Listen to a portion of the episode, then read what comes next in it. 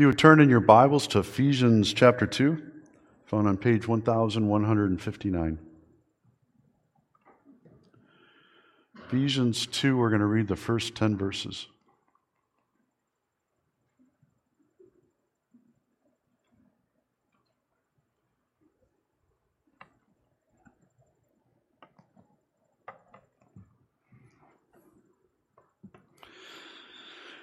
Ephesians 2. And you were dead in the trespasses of sin in which you once walked, following the course of this world, following the prince of the power of the air, the spirit that is now at work in the sons of disobedience, among whom we all once lived in the passions of our flesh, carrying out the desires of the body and the mind, and were by nature children of wrath like the rest of mankind. But God, being rich in mercy, because of his great love, with which he loved us, even when we were dead in our trespasses, made us alive together with Christ. By grace you have been saved, and raised us up with him, and seated us with him in the heavenly places in Christ Jesus, so that in the coming ages he might show the immeasurable riches of his grace and kindness toward us in Christ Jesus. For by grace you have been saved, through faith, and this is not your own doing, it is the gift of God not a result of works, that no one may boast. For we are his workmanship, created in Christ Jesus for good works, which God prepared beforehand that we should walk in them. Has anyone ever asked you to explain to them what you believe about Jesus? And what if, after you told them about who Jesus was, that he had died on the cross for our sins, and because of that, we have eternal life and salvation? What if they pressed you a little further and says, but what does your church believe? What, what doctrines do you hold as, as being important? And while we have much in common with other uh, um, Christian denominations, churches um, all around, yet there, there are some doctrines that we have that, are, that we hold dear that are important to us that, that make us distinctly different and reformed. And these differences in the past, they were a point of controversy for God's people. A few years before the pilgrims landed on the shores of, of New England in the Mayflower, a controversy erupted in the Netherlands and spread throughout Europe and around the world. And it began with a theological faculty of a Dutch institution that was uh, committed to Calvinistic uh, teaching. And some of the professors there began to have second thoughts about some of the things that they professed to, to believe, like the doctrines of election and predestination, as well as others. And as the, the theological controversy erupted across the country, it upset theologians and, and those in, in, in the church to the point where they were actually attacking one another. There's basically five doctrines that are at the, the, the center of that controversy. And as a result of the debate, um, those doctrines have become known as what we would call them as tulip. And uh, you might remember those of you who have been in catechism, exactly what those mean. Um, actually, TULIP is, is a summary of the canons of Dort, and uh, we don't look at that very often, but um, TULIP sums it up well. And, and maybe you remember what each of them stands for. Um, T is for total depravity. Okay, a little rusty here. U, U is for, uh, yep, and unconditional election. And, and that's one that I, I always get messed up because I want to call it um, unconditional atonement. I don't know why. but um, And then we have uh, L is limited atonement, I is irresistible grace, P is perseverance of the saints. Boy, you guys are right on that. Some years ago now, there was an article in the banner that used the acronym FAITH instead of tulip. Um, according to the, the author, and I would have to agree with him, um, tulip has become mis- misunderstood in the world. And uh, it, we often get a bad rap for, for what we believe. And so they came up with, with faith as, as an alternative to uh, Tulip. I remember one time being part of a, a pastor's group in, in the last community that I was part of back in, in Indiana. And uh, we used to have the pastors come together from the community uh, once a month. And I remember I, I, met this one pastor, and one of the first things he said to me after I introduced myself and told him what church I was from, he goes, Oh, you're one of the frozen chosen. What did he mean by that? Why, why did he say that to me? And I, I, I think clearly it, it, shows that there's some misunderstanding in the world around us um, exactly what we believe as Reformed Christians. And so for the next five weeks, we're going to be looking at TULIP and, and what that stands for. And today we're going to be focusing on total depravity. Or if you go by faith, that would be fallen humanity. Now, people normally like to think of themselves, don't like to think of themselves as, as totally depraved. Other words that have been used in the past, um, I can just thinking of one of them is the song we just sang. Amazing grace, how sweet the sound that saved a wretch like me. Are we really wretches? Do we walk around thinking of ourselves as a, as a wretch in need of Christ? A couple years ago, um, well, actually, it was even longer than that. Um, there was some work to uh, change some of the words of some of the, the songs that we sing to make them little bit more easy for people to uh, digest, I guess. And uh, instead of a wretch like me, it was replaced by saved and set me free. And rather than such a worm as I, it's been re- rewritten as someone such as I. Um, again, they're allowed to make changes to songs, but why would they do that? Why would they try to tone it down? That idea that we are wretches or worms or we're totally depraved. Listen to how one Christian songwriter justified changing those words. People like me don't self identify as a wretch. While John Newton may have deserved the title of wretch, since he was a slave trader, I'm not like Newton. I'm a better person than he was. I haven't sinned like he sinned, therefore I am not a wretch. I am not despicable or contemptible or a contemptible person. What do you think? Yeah, we're all wretches, aren't we? We're all despicable and contemptible, at least until we meet Christ and He restores us and renews us and covers us with His righteousness. Listen to how Paul puts it in Colossians 1:21. Once you were alienated from God and were enemies in your minds because of your evil behavior. Totally depraved, wanting nothing to do with God. You know, when God created the world, he looked around and he said, This is good. Every, everywhere he looked, it is good. But what ruined it was the coming of sin. And when I say sin, it's with a capital I, because that's what it becomes for us. Everything in creation was affected by sin. And we can see the, the effects of that, not only in the world around us, but we can see the effects of it in our own lives. From crime to hunger to bloodshed to sickness, the brokenness is all around us. And clearly, we're not home yet.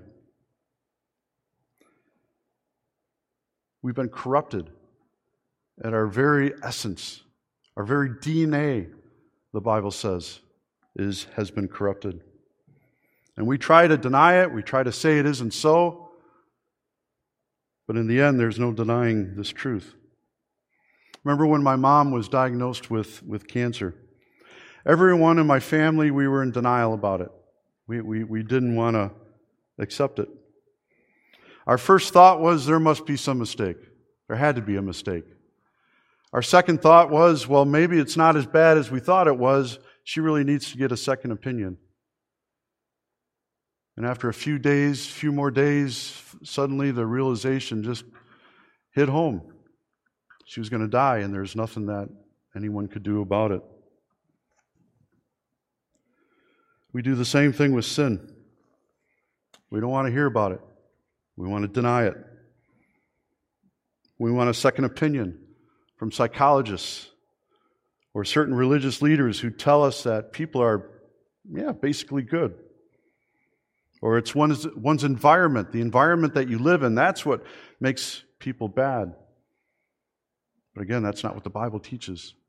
Our very DNA has been affected by sin. Even that little bitty baby that, that's, that was just born, even though they're cute as all get out and, and precious, even they were born in sin. And because we don't want to accept the, the diagnosis, the diagnosis of sin, then we miss, miss out on the cure that God has for us in Christ Jesus. Unless we really understand how terrible sin is, until we understand that, we won't really realize the gift we've been given in Jesus and appreciate it and embrace it and live it in our lives. Look at the things that Paul says sin has brought to us. The first one he says in our, our text is death. As for you, you were spiritually dead in your transgressions and sin. Or as he puts it in Romans, for all have sinned and fall short of the glory of God. The wages of sin is death. Clearly, the biblical picture of man's condition, it's, it's not good. According to Scripture, we're dead in our sins, period. We don't need a teacher. We don't need a guide or a doctor. Actually, we need a miracle. We need eternal life. We need to be born again. Paul also says in verse 2 that sin has made us disobedient. Disobedient. We really don't want to follow God. We want to do our own, go our own way, do our own things. Listen as Paul explains this in Romans 7. For I have the desire to do what is good, but I cannot carry it out, for what I do is not the, the good I want to do. No, the evil I do, I do not want to do, this I keep on doing. Even though we want to do good, somehow we just struggle at it. And the evil just continues to come out. We continue to sin. Paul says in our disobedience, we turn away from God. Rather than live for the kingdom, live for Jesus, we start living for ourselves and we start living for the things of the world around us. And it shows. Next thing Paul mentions in our text is about how our, our sin causes us to be children of wrath because of our depravity. Depravity. Children of wrath. Verse 3, Paul says, Before Christ, our goal was to gratify the, the cravings of our sinful nature, following its desires and thoughts. Listen to how the Catechism puts it. Answer 7 of the, of the Heidelberg. Our corrupt human nature comes from the fall and disobedience of our first parents, Adam and Eve, in paradise. This fall has so poisoned our nature that we are born sinners, corrupt from conception on. That's why they call it total depravity. Because of this, even the good we do, it's tainted by sin. The good we do is like filthy rags, Isaiah says. I think that's Jeremiah, actually. Psalm 51.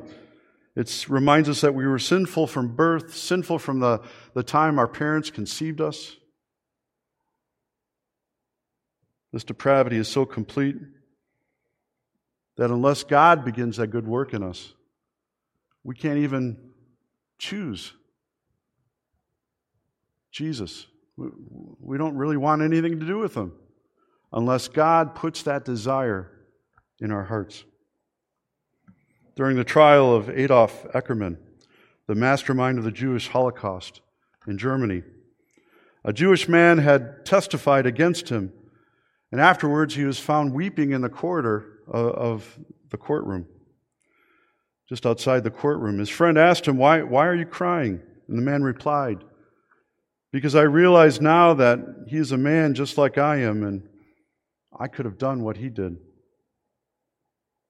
Well, he had always imagined that this man was a monster and would seem like a monster when he met him. Yet when he finally got into his presence, he realized that anyone could have done something like that. That's the fruit of, of sin. Paul says, No one is righteous, not even one. Our sin, no matter how big or how small, it's an affront to God, an affront to His holiness, His righteousness, and it has to be dealt with. Our sin has to be dealt with. And so either it's going to be dealt with in uh, hell for eternity, or by accepting Jesus as your Lord and Savior, asking Him to forgive you of all your sins, you receive the gift of eternal life, of righteousness, and you'll spend eternity in heaven. See, we need to see our sin through the eyes of God. And when we do, then that gets rid of our, our excuses. And that's the good news of the rest of our passage. While our sin is horrible and deserves eternal punishment, yet in Christ there's hope in, in Him. There's hope in Jesus. We've been raised from the dead in Christ and, and given the gift of eternal life through Jesus Christ our Lord. Paul says in verse 4 that it's a gift of love. Out of God's great love for us, He sent us, His one and only Son, into the world. We wonder about that love. How is that possible? Why would God do this? The answer is we don't know. We, we can only look at His love and, and begin to imagine it and, and see its height and depth and width and length. And, and still, after we've done looking at it, we still don't totally understand it because it's so amazing and so wonderful. Paul also says that our gift of salvation is based on the mercy and grace of God. It's based on God's mercy and grace. End of verse 4. God, who is rich in mercy, made us alive with Christ even when we were dead in our transgressions. It is by grace you have been saved. Again, what is, how is mercy different than grace? We've talked about this before, but listen as uh, James Boyce sums this up. Mercy is grace in action. Because of sin, we could not save ourselves, so God acted out of grace to save us. So God, in grace, chose to save us. And then He showed us that grace through His mercy and actually sending His one and only Son, Jesus, to take away our sins. And because of Christ, there's now redemption, complete forgiveness of all our sins. Third, verse 6 says, God raised us up with Christ. The very power that raised Jesus from the dead is actually working within us and, and, and has raised us from our, our spiritual death, the death that we were facing. And that's what's symbolized in our baptism. It's a dying, dying with Christ and being uh, raised again to new life through Jesus. And this is nothing that we can accomplish on our own. It's a gift from God. And now, as his children, the end of verse 6 says, God has seated us with Christ in the heavenly, heavenly realms. Since the work of salvation is completed, Jesus now sits at the right hand side of, of God. That never happened in the Old Testament or the New Testament. There was no chairs in the temple. And the reason there was no chairs because the work of salvation was never done. Another sacrifice had to be made over and over and over again. But because of what Christ accomplished on the cross, no more sacrifices need to be made. And so now Jesus sits on the right hand side of God. And our text says he invites us to rest as well in that salvation. See, there's nothing we can add to our salvation. Our good works don't earn our way to heaven. Our good works are a way for us to show our thanks. Truly, it is a gift of grace. Finally, Paul says in verse 7 after God raised and exalted us, that he keeps us. Again, the Bible says nothing can separate us from the love of God that is ours in Christ Jesus. Because God is keeping us, He's holding us, and He's not going to let us go. Oh, you may wander away for a while, He's not letting you go. When you become a child of God, you are His. He's not going to take his hand off of you. During the Vietnam War, a young West Point graduate was assigned to lead a, a group of new recruits in the battle. And despite the difficult circumstances, he did his job well. But one night, apparently, they met stiff resistance. And as they were making their way back to the helicopter to escape, one of his men was wounded and fell. And even though the young lieutenant was already in the chopper with the rest of the men, the, the lieutenant jumped out and, and ran for this fallen soldier. And as he carried him back to the helicopter, apparently he was hit. And as they made their way back to base, he died. After the rescued soldier had recovered and returned to the States, the lieutenant's parents found out the name of this soldier and invited this man to, to join them for supper. They, they heard that he was in town. They wanted to know more about this young man whose, whose life had been saved at such a great cost to them. Well, they, again, they invited the man to dinner, and when he, he came into the home, he was obviously drunk. He told off color jokes. He showed no sensitivity, no gratitude for the sacrifice of their son who died to save them. And the grieving parents, they, they did their best to make this soldier's visit a, a good one, a positive one, but their efforts went unrewarded. And after their guests finally left, apparently the lieutenant's mom fell on her knees, crying. And she said, To think that our son had to die to save someone like that.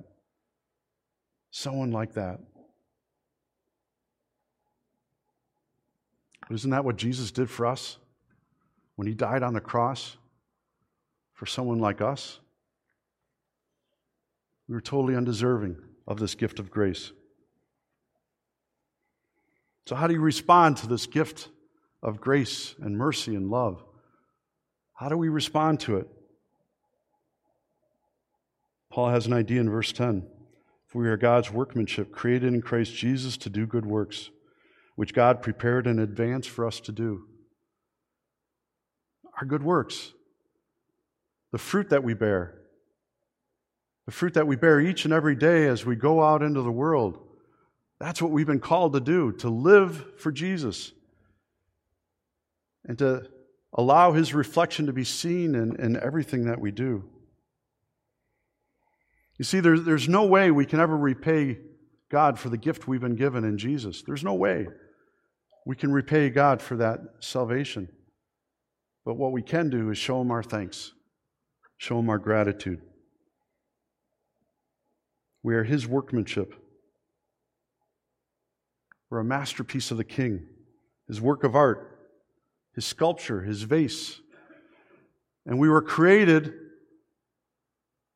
for good works. We were created to glorify our Father in heaven. Whatever He's asked you to do, wherever He's placed you, that's where He wants you to glorify Him. And we forget that sometimes.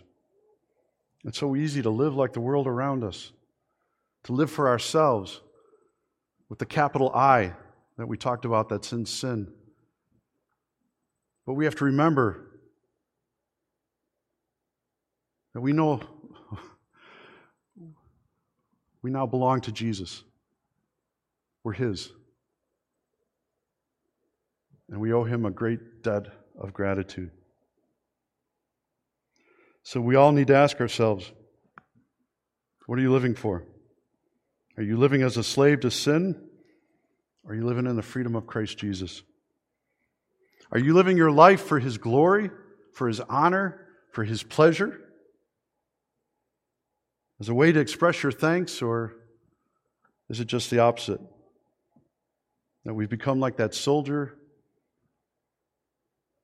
who's just totally ungrateful for the gift that he received. To the gift of God's love in Jesus this morning, how will you respond? Can we offer him anything else than to love him with all our hearts, with all our soul, with all our mind? We deserve He deserves for us to give him our all, our best, through the help of the Holy Spirit. May we be faithful. Let's pray. Father in heaven, Lord, we confess our sins to you. We confess how we don't live for you always and, and put you first. Lord, it's so easy to put ourselves first and you second. It's so easy to allow idols into our lives, things that become more important than you. Father, we, are, we acknowledge that we are corrupt in our very essence and we need a Savior. Jesus, we just pray that you might wash us, every part of us, our hearts, our souls, our minds. We offer ourselves totally to you. We just pray, Lord, that we might now offer our lives to you as a, a living sacrifice, holy and pleasing in your sight. We ask this all in Jesus' name. Amen.